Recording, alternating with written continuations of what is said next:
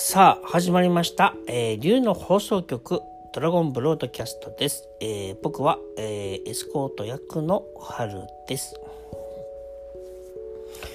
えー、今日はですねあのねえっとね弱い力は強い力というテーマです。えー、もしくは弱い力は大きな力ってことですね。えっとですねあのー、なんか量子力学ってありますね。で量子力学のなんかねなんていうのかな学者さんじゃないと思うんだけどなんか量子力学を使ったなんかモチベーション系っていうか自己啓発系っていうんですかねそういう考え方でなんかねえっ、ー、と人間にはこういうタイプの人がいますっていうものがあるんですって。でなんかそれってなんだっけかな電磁気力タイプ重力タイプ強い力だっけと弱い力タイプってよっつあるらしいんですね。で、えーと、おそらくそのなんかその、えーと、原子っていうものがあって原子はさらにその素粒子があってで素粒子はクォーツとかなんかフォトンとかいろいろあると思うんですけどそういうものを元になんか作ってるのか、ね、よくわかんない、まあ、すいませんね僕ちょっとなんとなく言ってるだけですからね信じないでね。まあその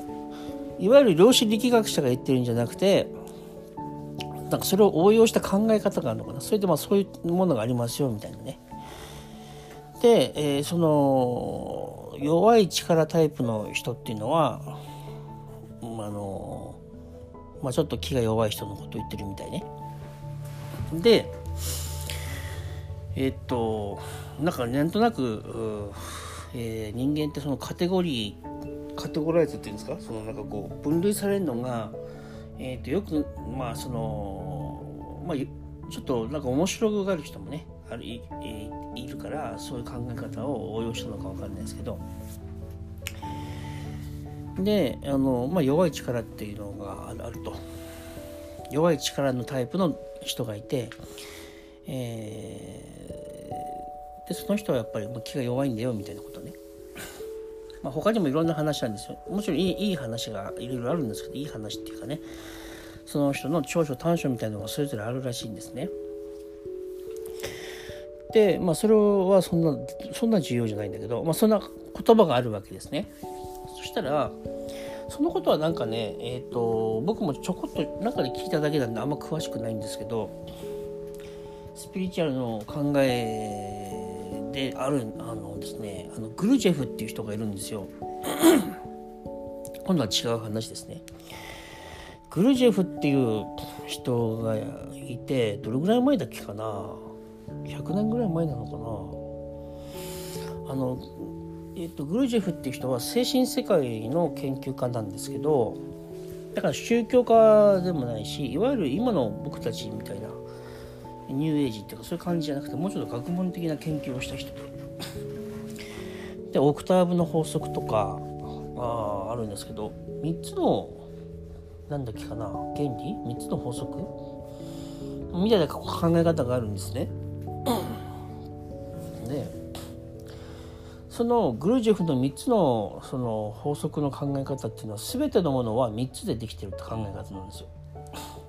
何でも例えば味噌汁だったら水と具材とあと、えーと、温度、ね、具材には味噌も含まれるのかなそれで味噌汁みたいな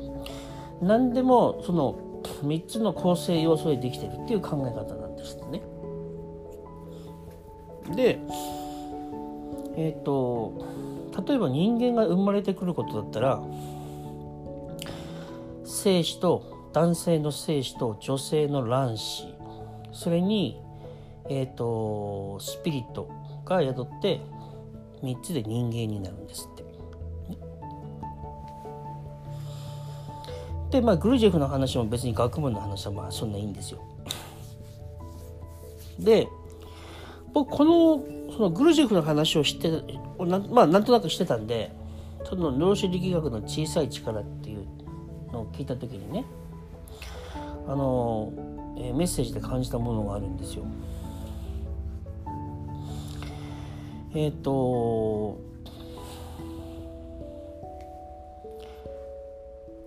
さっき言った卵子ってあみっつの法則もうちょっと説明 し, しましょうか。ごめんなさいね。でさっきのえっとみっつの法則の中で精子卵子出てきましたけど、特徴をもうちょっと話すとえっと何やらグルジェフが言うには、そのみっつの法則のいちだいいちの存在、だいにの存在、だいさんの存在っていう風なものがあって、だいいちの存在っていうのはちっちゃくてちょこちょこちょこちょこよくよく動いてる、積極的に動いてる、そして小さい、それが、えーと、だいいちの存在ね。だから、まあ、さっきの話で言ったら精子がそれに当たりますね。で次が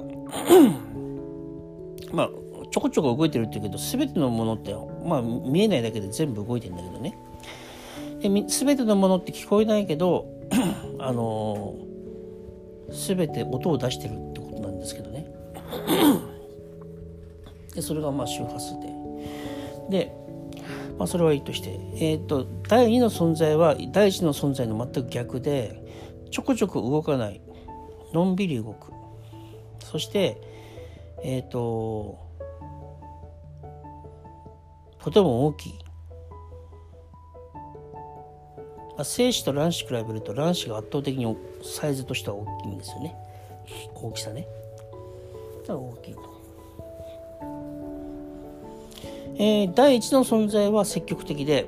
だいにの存在は受動的って言われてます。確かに精子は卵子に受精するんですよね。まあ、さっきの味噌汁の話で言うと具材と水の関係に似てますね。具材がだいいちの存在。だいにの存在が水になりますね。で、だいさんの存在は中和的な存在で、この場合スピリットになりますね。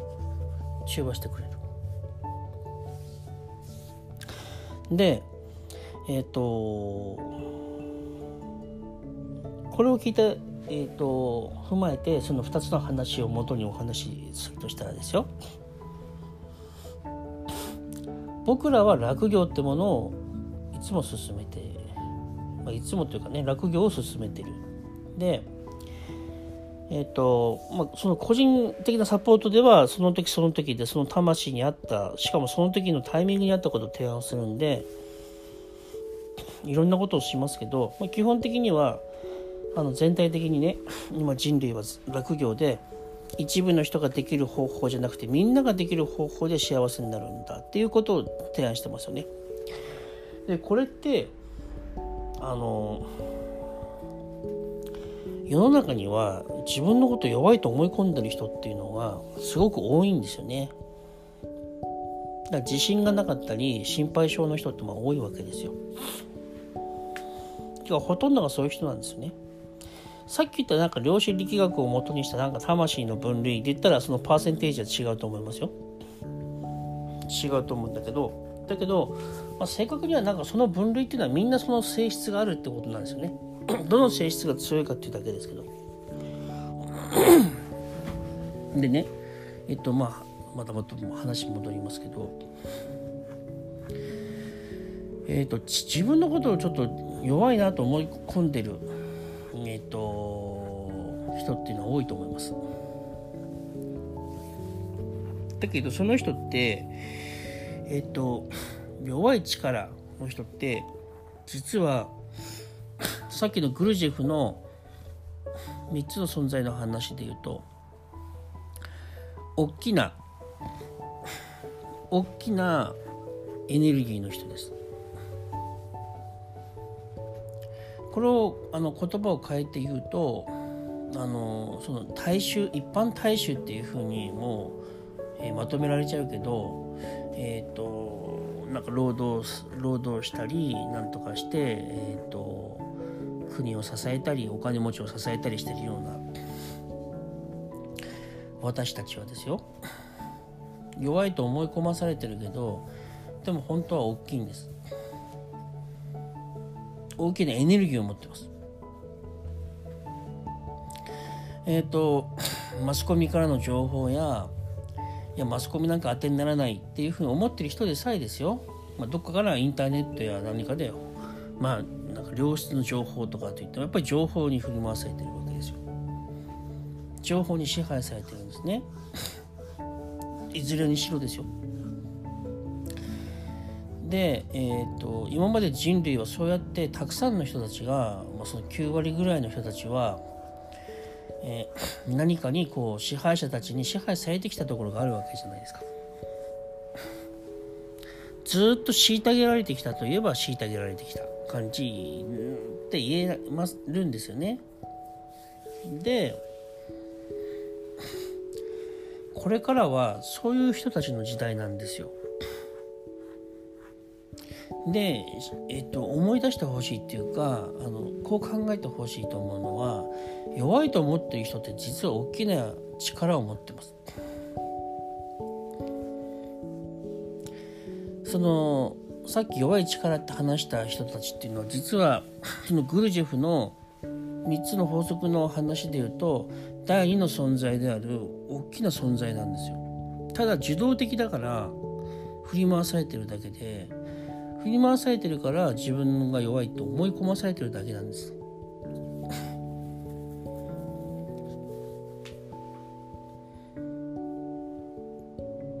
えっともちろん分かってます。僕っていうタイプはどっちかっていうとそっちのタイプじゃないですよ。僕はまあしょこしょこ動くタイプですよだけどしょこしょこ動く人っていうのはこれも提案ですけど、なんていうのかな、自分たちのためのしょこしょこ動ける人のための積極的に動ける人のための世界を作ろうなんて思ってたらそれはうまくいかないはずですよ。だってほとんどは世界のほとんどはですよ、ほとんどはというか、まあ、大多数ですね、大多数は半分以上の人はやっぱり積極的に動きづらい人だから、それなのにみんな積極俺のようになれっていうのは無理な話です。卵子たちに精子のようになれっていうのはそれちょっと変な話です。だから積極的にいろいろ動ける人は卵子のようなこの積極的に動けない、えー、人たちのことを踏まえて行動するとうまくいくっていうことがあるみたいですよ。目的がそっちだから、つまり独裁者になろうとするとか一部のなんかこの、えー、と権力者だけで牛耳る世界を作ろうっていうことじゃなくて、ね、第一の存在みたいなタイプの人は第二の存在たちが幸せになれることを考えたときに自然と自分たちも幸せになれますからっていう、まあ、メッセージなんですよね。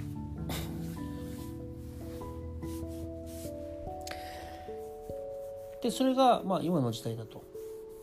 これ政治に置き換えるとですよまあそのエリートみたいな人であの一般大衆をねあの導こうっていうそういうスタイルはもうちょっと卒業して、本当にその、えー、と主権というかメインあのメリットというかですねえー、そういう中心にですね、えー、一般大衆というかですね多く僕たちをね一般大衆を置くというそういう風な考え方ですよね、まあ、また僕は、えー、ともちろんねあの僕は一般大衆なんですけど、ただ性質としてはこう積極的にですね働きかける方のタイプですけど、だからそう積極的に競争意識に強い人たちのための世界社会を作ろうとかそういう人たちを見習おうみたいな社会を作ろうっていうことじゃないですよね。逆に、えー、とのんびりの方に合わせましょうってことですよね山登りするときに、山登りグループで登るときにね、一番あの慣れてない遅い人を先頭にしてその人のペースで登りましょうってちょっと似てますよね。えー、と別にその人が優れてないわけではないんですよその人はすごく違うことで優れてるんですよでも坂道を登るっていうその苦難に対するものに対して慣れてない人だからその人にのことを尊重するっていうやり方ですよね。第一の存在が第二の存在より優れてるわけではないんですよ。誤解することが多いけど。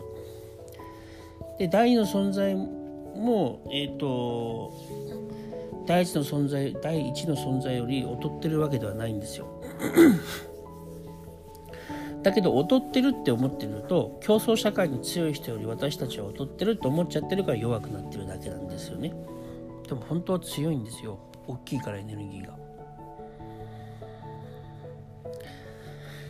その弱いっていうみんな思い込んでる、みんなは自分で弱いんだと思い込んでるものを外してもらうのが今の時代ですね。そうなんですよ。小さな活動、小さくて積極的に動く人はスパイスに過ぎないです。料理にしたら皆さんが尊敬しているマスターや伝説の存在だってスパイスに過ぎないんですよ。スパイスの通りにならなくていいんですよ。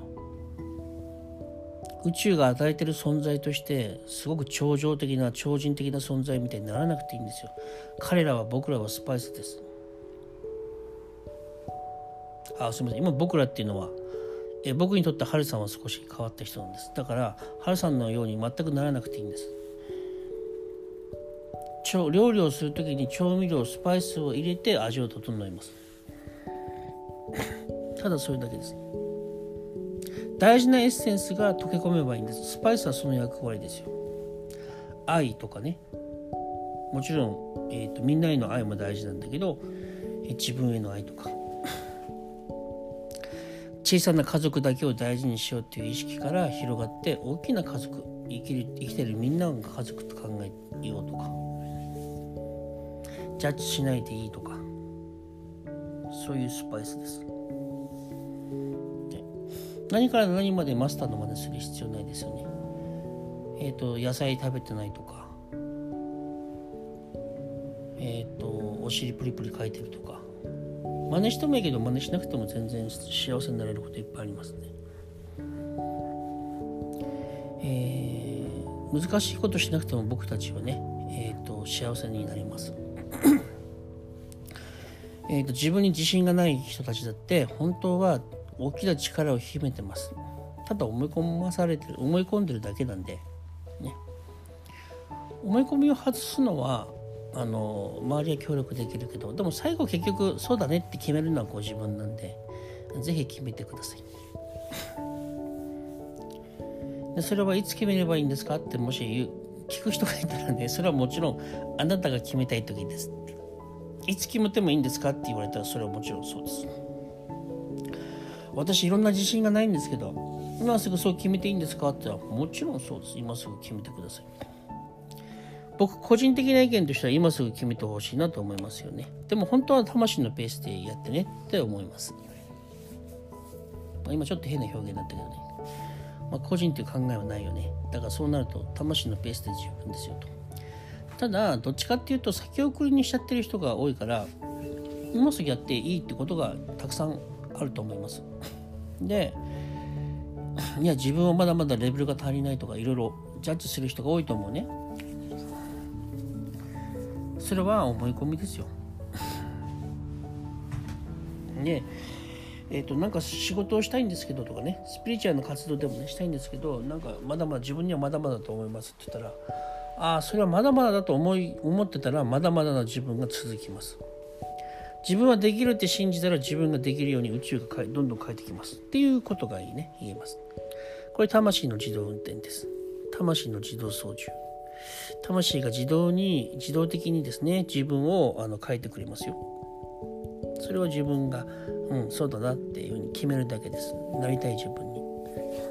そこから変化が少しずつ出てきますからね。そんな形で皆さんのね、えーと、人生を変えていってください。楽な方法でですよ。楽な方法で、ねえー、今日はここまでかなあとさせてください。えー、またお会いしましょう。ありがとうございました。